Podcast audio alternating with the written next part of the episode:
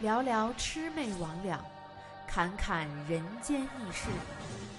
大家好，欢迎来到《聊斋志异》，我是你们的主播苏婉英。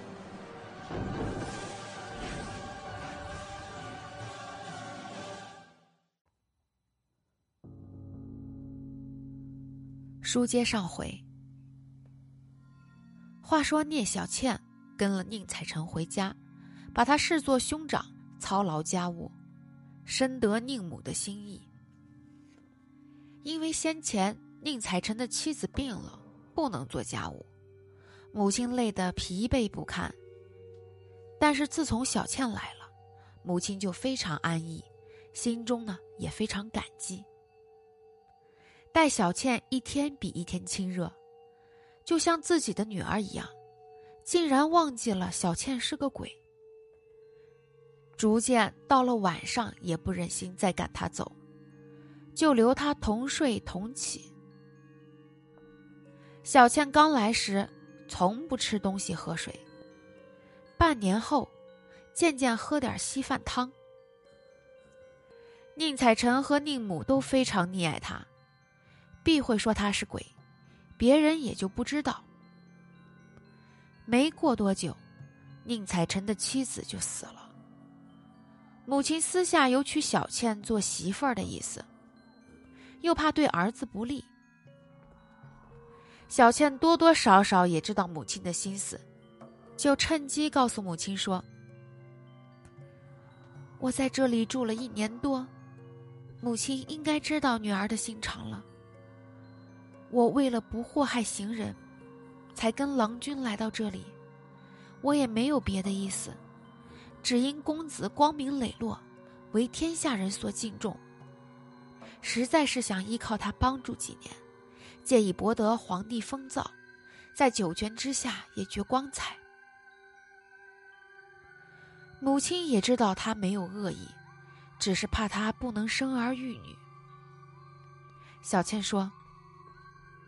子女是天给的，郎君命中注定有福，会有三个光宗耀祖的儿子，不会因为是鬼妻就没有子孙。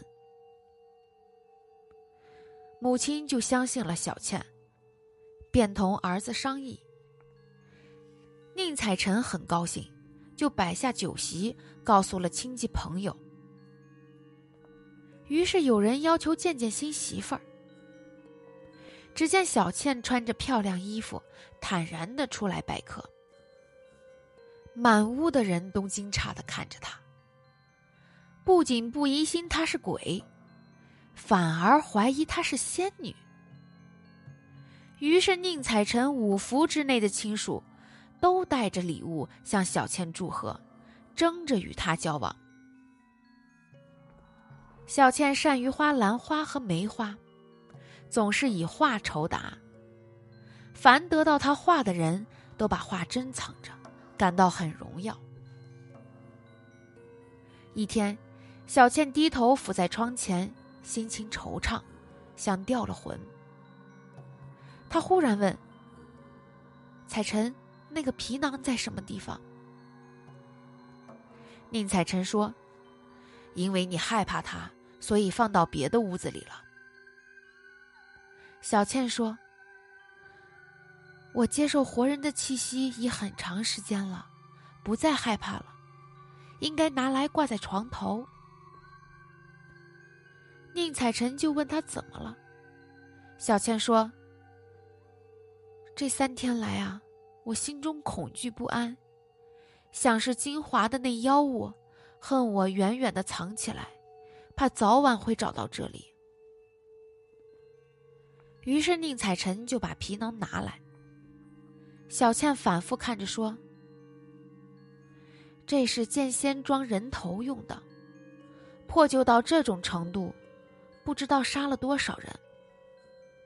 我今天见了他，身上还起鸡皮疙瘩呢。”说完，便把剑袋挂在了床上。第二天，小倩又让姨挂在门上。夜晚对着蜡烛坐着，叫宁采臣也不要睡。忽然，有一个东西像飞鸟一样落下来。小倩惊慌的藏进帷幕中。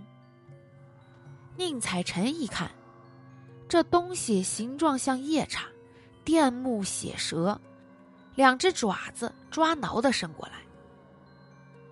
到了门口又停住，徘徊了很久，渐渐靠近皮囊，用爪子摘取，好像要把它抓裂。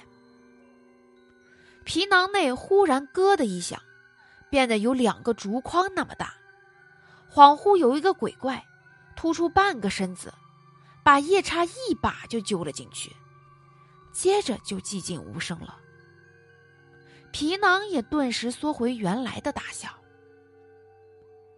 宁采臣是既害怕又惊诧。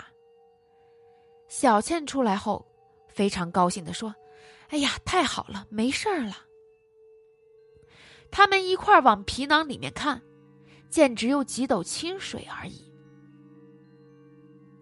几年以后，宁采臣果然考取了进士，小倩生了个男孩。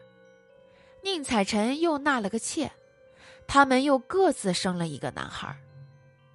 三个孩子后来都做了官儿，而且官声非常好。